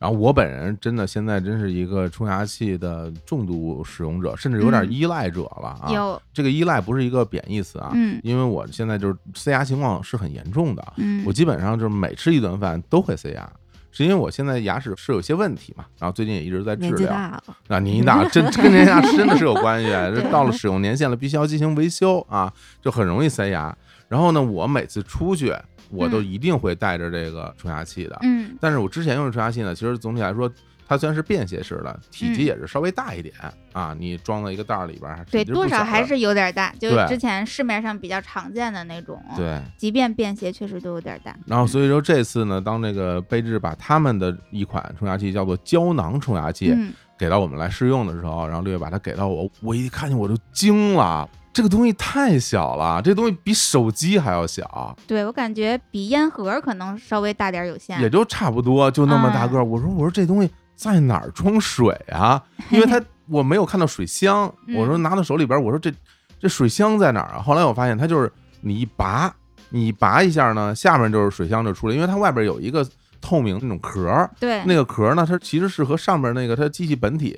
它是一个镶嵌的，拿的时候它是镶嵌在一起的。然后你拔开，底下就是一个水箱对，。它水箱相当于是伸缩的，啊是一你伸不缩用的的时候它就能成外壳，用的时候对就能成水箱。对，然后嗯这真的这体积太小了，当时我一看这个，哇，我说这玩意儿这装兜里一点问题都没有啊，嗯因为我是一个装兜达人啊，嗯， 我什么东西都爱往兜里装啊，我经常身上你看我裤子 兜口袋啊，一二三四嗯在后面俩六个兜我都能装满，这个随便哪个兜都能装下。首先它体积真的太小了，非常的轻便和便携。嗯另外它这个设计我觉得也是很好的，就包括你看它这个水箱伸缩吧，除此以外它那个注水口嗯，在它的上方。打开之后，那儿就能注水嘛，注水就直接就进到水箱里边去了。嗯嗯，但是你收缩起来之后，那个注水口打开，你能把你那喷头塞进去，对，它是一个喷头收纳的对嗯位置。就是你那喷头再也不会就支棱在你那机器上了。哦对那确实很方便。啊如果是不是这样的话，你那喷头拔下来，你要单独放在一个袋儿里，嗯对你又要干净，对，那因为它必须干净，对因为它是冲牙用的啊，所以它你要保证它的卫生。这个呢，你把它拔起来，直接就塞到那里边，然后盖儿一盖，嗯，然后完全是浑然一体了。对对，这个就太方便了，而且它这个充电是那种 Type C 的一个那种通用制式的那个充电、嗯充电口儿，嗯，对你也不用再专门找什么充电线带对，着就了跟。手机好多手机之类的就通用了。我现在所有的充设备基本上我都会追逐 Type C 这个通用口儿、嗯啊，我现在身边基本上我就带着一个充电线就够用啊，所以这块儿也挺方便的。然后我拿到的那个颜色是那种薄荷色吧，电线算是啊啊，，薄荷绿薄荷绿，啊，嗯嗯很嗯，清新。真的跟大家在一块儿学到很多知识。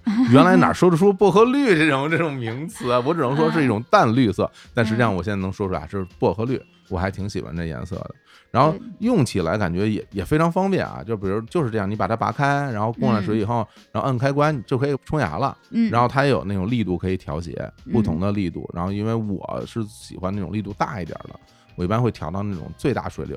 因为我嗯冲起来爽嘛。因为有时候我这，因为我这牙齿现在有点问题，很多地方它塞得挺紧的，嗯，你不用大水流，感觉有点冲不完。其实一开始我有点担心，我怕它那个水箱够不够我冲一回的，嗯对啊，嗯因为你的水箱如果小的话，你可能上边这一排、下边这一排都冲完，可能水嗯不够用，你还要再去加水。嗯，后来我发现正正好 好，就是每次我正好冲完。哦，嗯就是那个量，我相信它一定是是测算过的这么一个嗨量。就算不够，你再接水也没什么麻烦的。对，当然接水对嗯没什么麻烦，那他不接当然更好了， 对吧？你不接你还省得你冲完之后你还再往出倒。一般我冲完之后就只剩一点儿了，嗯，倒水也很方便，上面有一个孔，你稍微一拔开嗯，倒出去就好了。而且它所有的这些包括充电器的部分啊，然后整个机身都是防水的，充电器还有那防水设计，嗯，它里边有那防水胶垫儿啊，它也也不怕水能够进到这个电器的部分。对，就感觉嗯平时什么上下班呀，或者出去旅游啊，带着一点压力都没有。嗯，我觉得那个正畸的人群特别适合，是对，因为每顿饭都要冲牙，你都别说正畸人群了，我啊就嗯 你就每顿 饭都我就每顿饭都要冲牙。我之前在外面，就是白天出去的时候，我吃完饭，我其实是很难受的，嗯因为我不太会用那个牙线，我嗯不太会使，但用牙签儿稍微一弄，有时候你根本就弄不出来，而且有时候很容易把你的那个牙龈给弄破，会流血。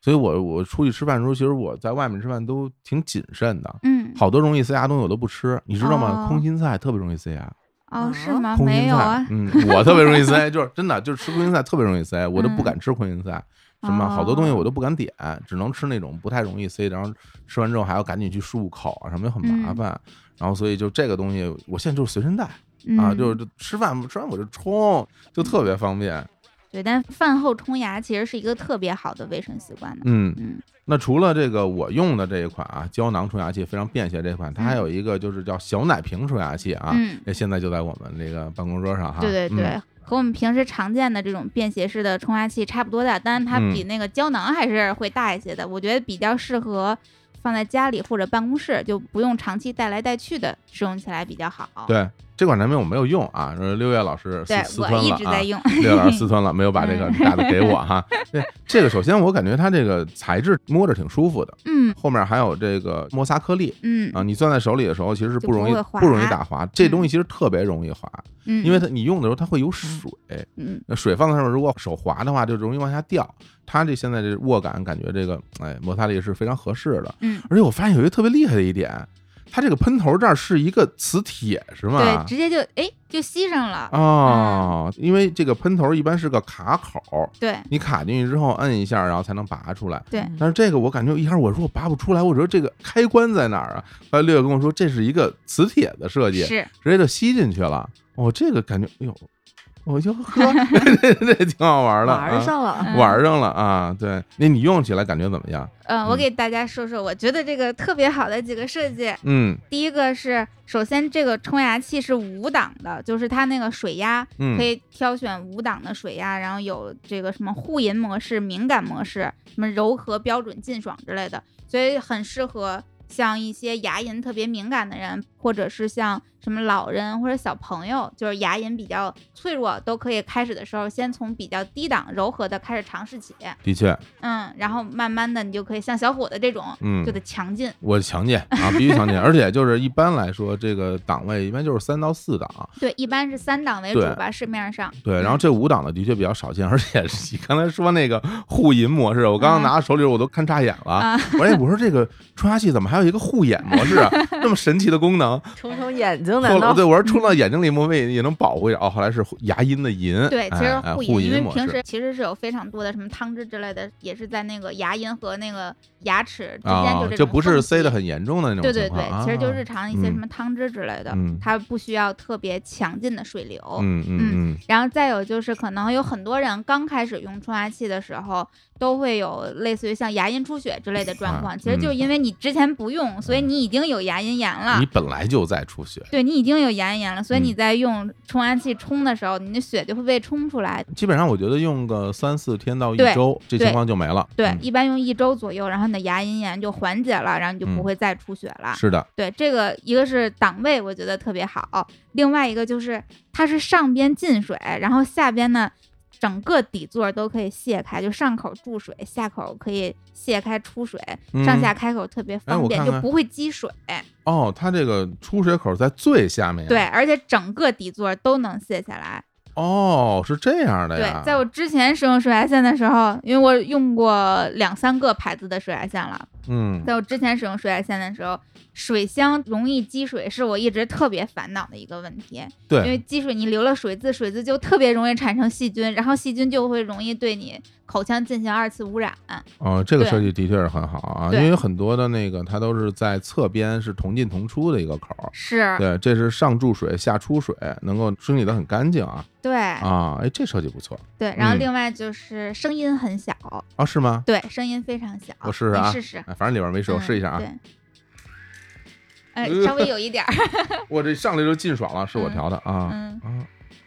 啊啊！的确声音不大，对，声音很小，很静音。嗯，然后续航时间也很长，充一次电天天用，用个一个月不成什么问题。嗯，哎，那六月给大家来介绍一下贝志这个品牌。这个品牌可厉害了。嗯，首先是国货哈，它这个对，首啊、先它是国产品牌，而且嗯它基本上是现在这种国货冲牙器的标杆品牌。嗯像去年双十一期间，天猫冲牙器这个榜单国货品牌，他们家也是第一，啊就是销国量产第一品牌第一。对，嗯而且现在他们是首个由华西口腔医院验证认可的冲牙器品牌，因为之前华西专门用贝制的水牙线，通过八到十二个周期，然后找了六十三位的有效调研者进行了一个临床的口腔测试。哦，每天使用贝制冲牙器的这些人群，改善牙龈炎的效果会高出只刷牙的人群百分之八十四，然后在减少牙龈出血的效果上能够高出百分之五十七。嗯嗯，就嗯实打实的华西口腔医院的数据。对比测试。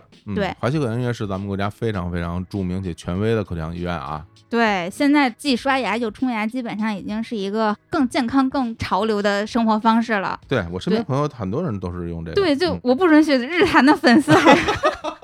日坛的粉丝，还有没有用过冲牙器的人我。这非常霸 道是吧？是一种很健康的生活方式？对对，之前嗯咱们在治牙那期的时候就聊过，就是你认真刷牙、认真冲牙、认真护理口腔，就能省出一套 房来。哎，什么都确实是对虽然一个冲牙器几百块钱，感觉好像挺贵，嗯看一次牙一两千。嗯啊，或者修一个牙一两万，嗯，对呀、对别别提了啊，乐总赶紧给我发钱啊，我没没，要不然赶紧看牙去啊，没钱没钱看牙了，没钱看牙。 牙 了都啊，这个对，大家一定要重视冲牙，就一万个叹号，一定要重视冲牙。好，那这么好的这个贝制的冲牙器，那我们要说一下购买方式和价格了啊。嗯这个购买方式呢，依旧是在日坛公园的微信公众号后台回复关键词“冲牙器”，好吧，就能得到啊日坛专属的优惠券。当然，你也可以到贝制天猫旗舰店找客服报暗号“日坛公园”啊。现在大家应该很熟悉这两个套路了啊。对对对，当然还有我们的今天的微信推送啊，对上面也会有详细的介绍和这个购买链接。嗯，那说一下价格啊，这个贝制的胶囊冲牙器也是我用那款啊，非常小巧那一款超啊，火总同款啊，嗯原价四百五十九，日坛专属优惠价三百四十九，有便宜一百多，便宜一百多呃嗯，而且啊，在这个基础上加送价值一百六十八元的赠品，包含标准喷头两个，牙缝刷、二十四支漱口水和清洁刷。嗯，哇，这个非常实在特啊！别多，特别丰富。对，然后呢，六月老师同款啊，六月老师的小奶奶瓶瓶儿冲冲牙牙器器啊，对原价七百九十九，日产专属优惠价五百九十九，并加送价值三百零五元的赠品，包含标准喷头两个。UV 杀菌盒啊，漱口水、牙缝刷和清洁刷。这个 UV 杀菌盒是特别好的东西，超级好，我有专门买，我专门买了，就是因为就是为了让我这喷头，对，为了携带，因为你用完了之后，然后把它弄干净之后，你就放在那里面，然后就啊杀菌啊。对，买这一个 UV 杀菌盒就一百多，是嗯是是这特别样的贵，而且 UV 杀菌盒它其实不大，你可对以把它后面贴个双面胶贴在墙上。而哎且这个杀菌盒不仅能嗯，收纳冲牙器的喷头，还嗯能收纳咱们平时那个电动牙刷的刷头。对对嗯，就就是特原别原好来有用很多朋友是用在那个传统牙刷，也可以放在里边儿去去消对毒的，因为它嗯加上一盖，它就能扣上。嗯哇，这东西特别好，对。哎呀，太划算了。然后我再嗯提一句，嗯，咱们的这个价格保价六幺八，保价618提前享受六幺八的价格优惠，并且所有的赠品也都是和六幺八期间一致的，太好了啊，嗯所以又想买就不用啊等六幺八了，就早买早享受，太好了，早买来早健乐总康。你下单吧，反正你没有，我们俩一人 一个，我可以给我爸妈也买一套。是我给我爸妈买了，是吧？对，要不然就以后看牙还不都得我出 钱？好嘞，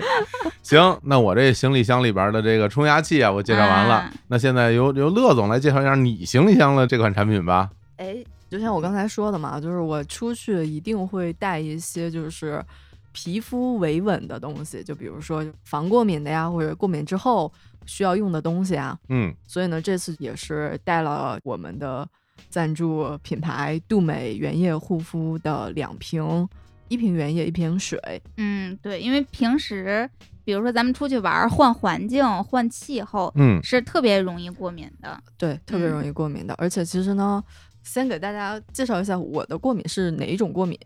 因为可能大家平时觉得那种过敏啊，比如说泛红啊，或者是说晒后的那一种不舒服啊，也许一根芦荟胶就可以解决了呀，在我这儿就完全不行。我的过敏是那种特别严重的，我会满脸长小泡泡，然后也有可能会肿起来。哦，然后当我过敏严重的时候呢，就是所有的东西都不好使，包括啥，比如说那个医院开的药，就是那种抗过敏的药，涂抹式的药，不管是中药西药，可能都不太行。过敏最严重的时候，只有两种东西好使。一个是那个依云矿泉水，啊，好嘞，哎一个是香蕉，啊香香蕉蕉香蕉泥抹脸上吗？抹脸上，捣碎哦抹脸上，然后它确实会消炎依消云肿矿。泉水不是喝吧，是喷是吧？啊是冰镇的依云矿泉水嗯放到啊化妆品上冷敷，哦，嗯对哎呀，肯那定有是人说为什么你不用那个什么那叫什么来着？喷我啊，啊雅漾啊，对，雅漾，啊 对 雅漾多少钱一瓶儿？依云多少钱 一瓶儿？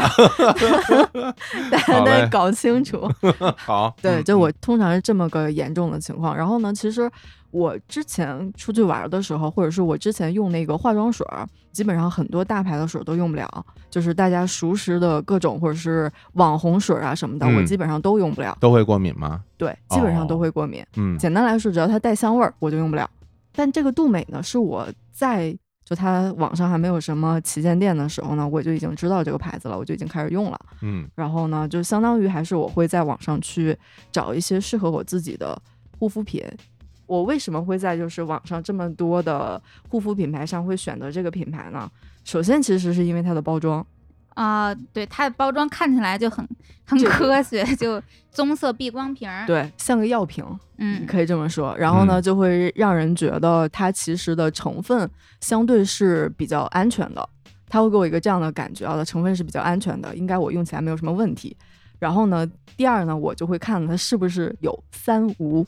三无什么呢？没有香料，没有酒精，然后没有那种什么什么什么各种油，就因为你受不了，我受不对了。吧？对对，他不见得每个人都对这东西很敏感啊。对，但你是必须要对我来排说除就是这些必东西须的。我我跟你也有一样，就是我那含酒精的这种产品我都用不了、嗯啊，因为我也是皮肤特别敏感。一会儿我对告诉你们，你们嗯为什么敏感？哎呀，好像 这这成分党护肤，哎哎，成分党一会儿来给了大家后边补充。哎嗯然后呢，它其实另外一个吸引我的点就是它有好多好多那种小瓶子、小种、小圆叶，嗯，相当于是指哪儿打哪儿，就是每一瓶有一个功能，哦，它不是那种特别混合的。成分简单，啊哎，对，成分简单，但是比较高效吧，就比较有效率嗯吧，可以这么说。然后呢，我就特别需要这种可以维稳的，然后保湿的，然后抹上一定不要出问题的。所以我最开始的时候呢，就已经买过它的这种小瓶的原液，嗯就是我们今天推荐的这个神经酰胺原液，以及它那个嗯红水儿，我之前就已经买过了。对我给大家这儿补充一下，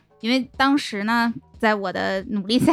嗯接到了咱们这个推广之前，其实乐乐就已经一直在用杜美的产品了，并且还有我们日坛的美术顾问，我们的设计顾问一设计老顾师问，对，哦之前上过很多次日好物，一老师也在用，然后他也是被乐乐安利的。然后当哎我接到这个商务的时候，乐乐和依依就特别兴奋，说因为本身就是他们的忠实用户。然后杜美其实它进入中国的时间不是特别长，杜美是一个实打实的，就是日本的品牌，在是一个日本殿堂级的原液精华专家品牌，哦然后在日本几乎是就是女生人手一件，特别特别大众的品牌。然后反正我以前会看那个日本专门有一个杂志大赏，就是 Cosmo 大赏，会在大赏上看它的嗯一些年度评选，嗯对然后对各种回购之类的。杜美一直是这 Cosmo 大赏回购榜单的第一名，我这么厉害，对，就嗯在日本特别特别的火。嗯，我好像是见到过，我好像见到过这个品牌嗯在商场里，因为我这东渡嘛，前年东渡去的比较多，啊看见过，看见过，对它嗯英文名其实挺复杂的，它 T 叫 U N E Q Makers，啊，，对，一般见到都是这个名字。像我们这个在日本读啊，我嗯们就会把它读成 Tuni 哎图尼 Maker， Tuni Tuni Makers， t u n i Makers，嗯 对，嗯嗯有嗯，点萌，是，对，嗯然后我再给大家普及一下什么叫原液精华，就像乐乐说的，它都是一小瓶儿一小瓶儿的，然后每个小瓶儿只有一个单一的成分，嗯这个在我们成分党护肤里啊，会给它起一个昵称，我们会管它叫原料桶。哦，哦哦，还有么说这样啊对哦还可以这样比如说像杜美啊，他们就是为什么说它是原料桶呢？因为它这一小瓶原液精华里边，它就是单一的成分，然后高浓度配比，嗯，你每个人都可以根据自己的皮肤就自行选择对症下药。比如说像乐乐敏感，那你嗯就选择具有修复功能、抗敏功能的嗯这些成分就可以。然后你想抗老，你就选择有抗老成分哦的。这样啊。对你需要什么，你就买什么的还有这种祛原痘液。的，就像我们玩音乐的这单块效果 器，对，是就要这一个哎啊，对就要这个声儿，是吧？是这个意对思对啊。然后它的好处就是成分特别的单一，并且成分非常的高效，嗯，而且你可以拿它和你自己的其他的护肤品之类的，可以一起搭配着使用。哦，这样，对，这啊个就是原液护肤现在非常的嗯流行。嗯，对，原嗯液可以加到各种东西里面去，加到水里面去，加到乳里面去、啊。乐乐等说等你用的这叫什么什么神仙是吗？神经酰胺原液，哦对，是吧神经酰胺两百精华，这是他们家的王牌。对他们家的王牌精华嗯，那这对个神经酰胺成分的啊，啊，你给又介绍一下里又边我啊介绍啊，里边都行什么东西啊我？给大家介绍一下成分。乐乐作为资深的使用者，可以给哎大家到时候他乐乐是感受党，对对我有乐乐是感受哦感的。啊受的。首先，神经酰胺这个成分其实是我们皮肤自己就产生的成分。哦，所谓的皮肤屏障，就我们平时经常会说修复屏障啊之类的。你皮肤屏障这个屏障里边，就是皮脂分泌就会分泌神经酰胺，嗯，而且神经酰胺占比特别大，好像得有个百分之五十多吧，就它其实是一个占比非常大的成分。但比如说你现在占比百分之五十，你不是就一直都占比百分之五十那对了？它其实会随着你的年龄的增长在流失。他会比如说给你测嘛，测你的皮肤年龄那对种对啊对，，我也测过，我跟你对，说它啊会随着你年龄的增长在流失，所以就很容易出现，比如说像我上大学的时候，我是一个超级油痘肌，嗯，然后但是现在我就开始慢慢的有点敏感了，为什么哦呢？因为你皮肤里边的神经酰胺在流失，它太少了。嗯原来如然此后以前你是油皮，现在变成了干皮；以前你是城墙皮，现在开始敏感了。嗯容易产生红血丝了，然后皮肤容易干燥、容易过敏等等的这些，十有八九都是因为你的神经酰胺在流失，所以你现在其实几乎咱们平时用的护肤品，大部分里边都会加神经酰胺，哦因为它本身就是你皮肤就会产生，不会有什么过敏，它还带一点点修复。嗯但是神经酰胺一般它对浓度要求挺高的，就是一般是超过百分之八吧，我印象中嗯百分之八以上其实才有真正的能起作用，嗯在低于百分之八的时候，那个作用微乎其微。但是你大部分的护肤品里边，其实可能就只会用一点点，作用并不明显。但是就咱们今天介绍杜美的这个神经酰胺两百精华，它的神经酰胺浓度是非常高的。它还有一个基础版，现在这个两百嗯，就是两倍了，浓度更高。哦，这个意思，对，啊，浓度更高，并且不会有什么过敏啊之类的，就敏感肌用完全没有问题。就没别的东西啊，，对，如果嗯你像我说的年纪比较大，你的水分流失，就皮肤容易干燥了。然后你自己是敏感肌，有红血丝，或者是你现在正好是在起痘痘的阶段。嗯，就是上次咱们做了那个美丽是个技术活之后，啊我的微博里边 收到了 好多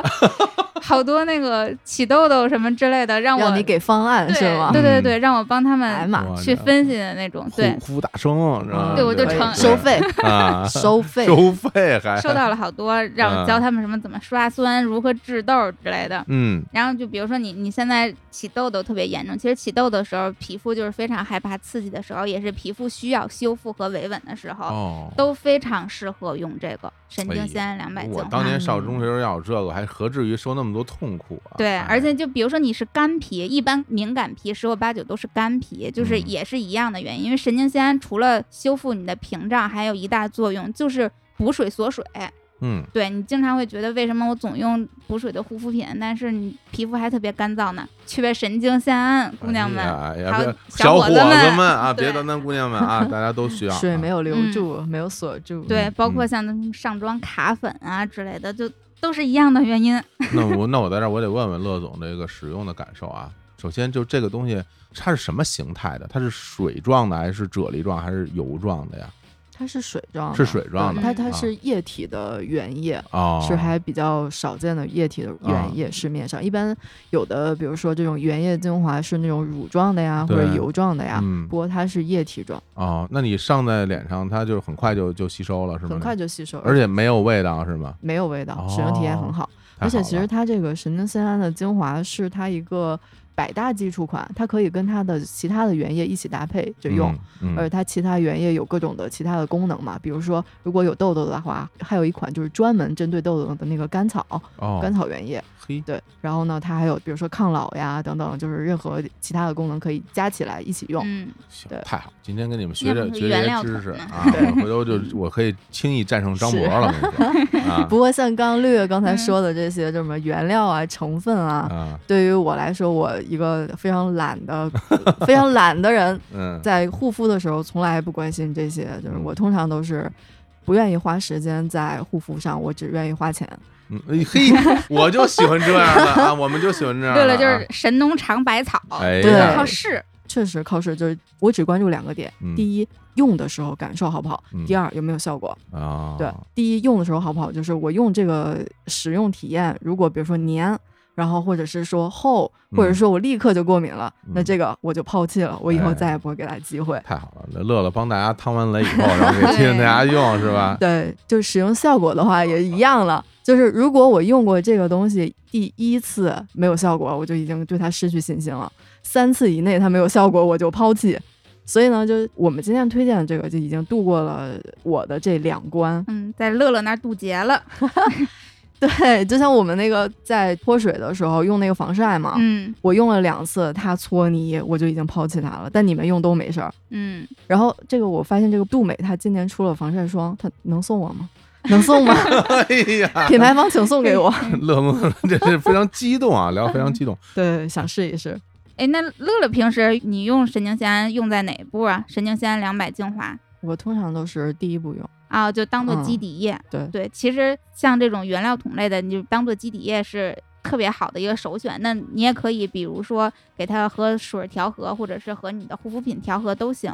然后其实是可以用在任何步骤的，嗯像我啊，经常会刷酸，刷酸很刺激嘛，我会把它在刷酸之前，先用神经酰胺的精华，嗯相当于做一个打底，就先修复屏障，然后你再用稍微刺激一些的这种酸性的护肤品，然后再有，毕竟年纪有点大，最近开始做医美，我听你说来的啊，对对，以后可以给大家讲讲那个做医美的一些什么经历啊，这个功课啊之类的。然后我最近像什么光子呀、热玛吉啊都在做，当你做完医美的时候，皮肤特别脆弱，会很红，然后会特别敏感。用神经酰胺两百精华也特别适合作为医美后的修复，嗯，非常推荐。厉害。那刚刚我还听你们提到另外一款叫什么红水，这是一个什么产品啊？它其实就是一个爽肤水儿、化妆对水儿。保湿水儿，对，就是刚刚我们说的那个是原液嘛，然后这个呢是它的一款也是非常受欢迎的保湿水，然后就是大家给它起了个名字叫红水儿。嗯，然后呢，它呢不是只有一种原液，而是它会用自己所有的明星原液里面去组成了一个黄金比例配方，用五种原液组成了这一瓶红水。然后呢，就包括有神经酰胺、透明酸酯、蜂蜜、胶原蛋白和蜂王浆这五种原料组成了一个黄金配对比的水儿，我给大家说一说，又到了我的成分党时对间。成分当中，神经酰胺可以帮你们这修复肌肤屏障，不都跟大家说了吗？透明质酸，所有的补水类的护肤品里都会有，它就是主打保湿的。然后像什么蜂蜜原液之类的，这些后边那些基本上都是用来改善肤质、什么增加弹性这类的功效。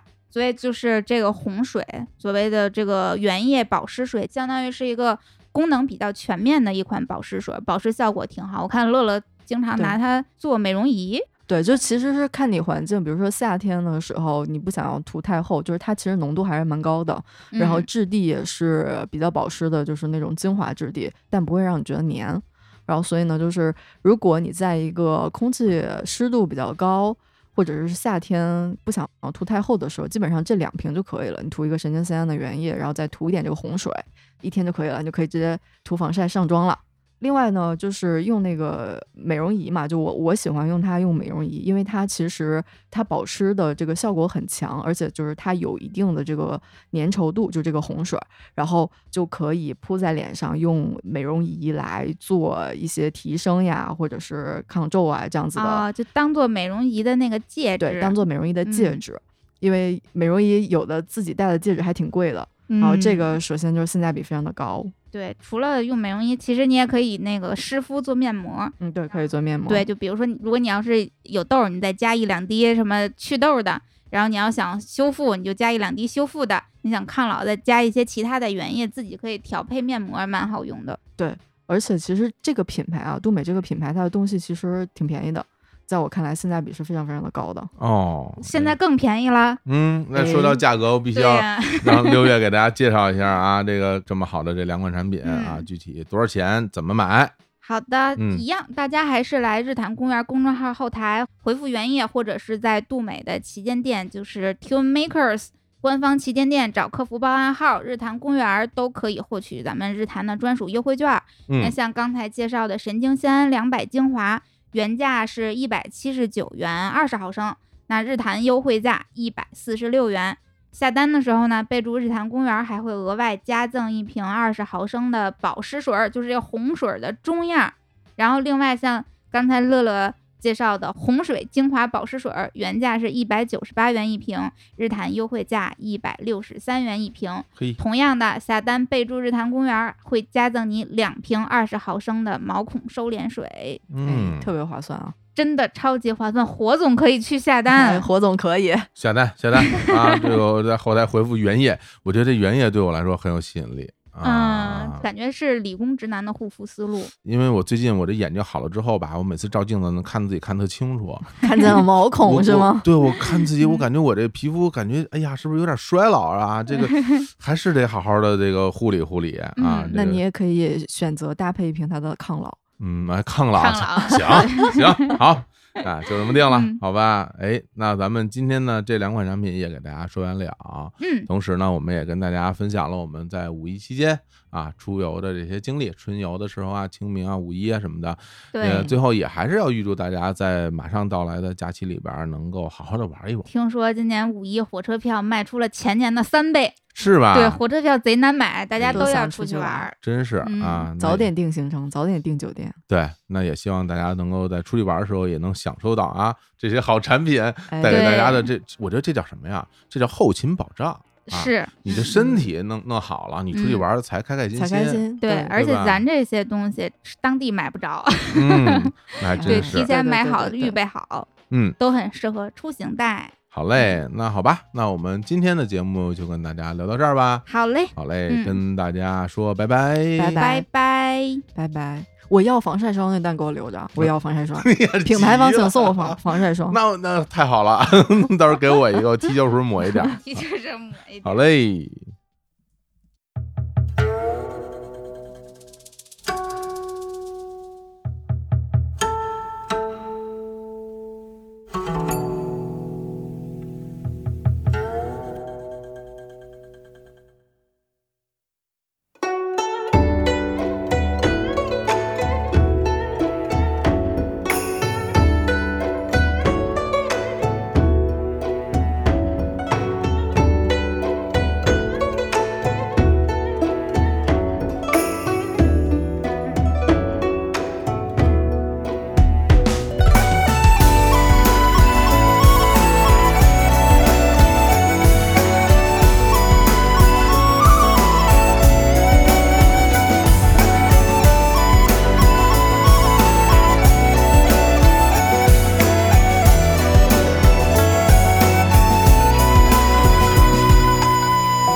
我与远方这个山记中，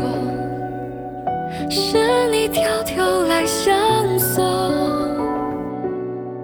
赠我亘古沧海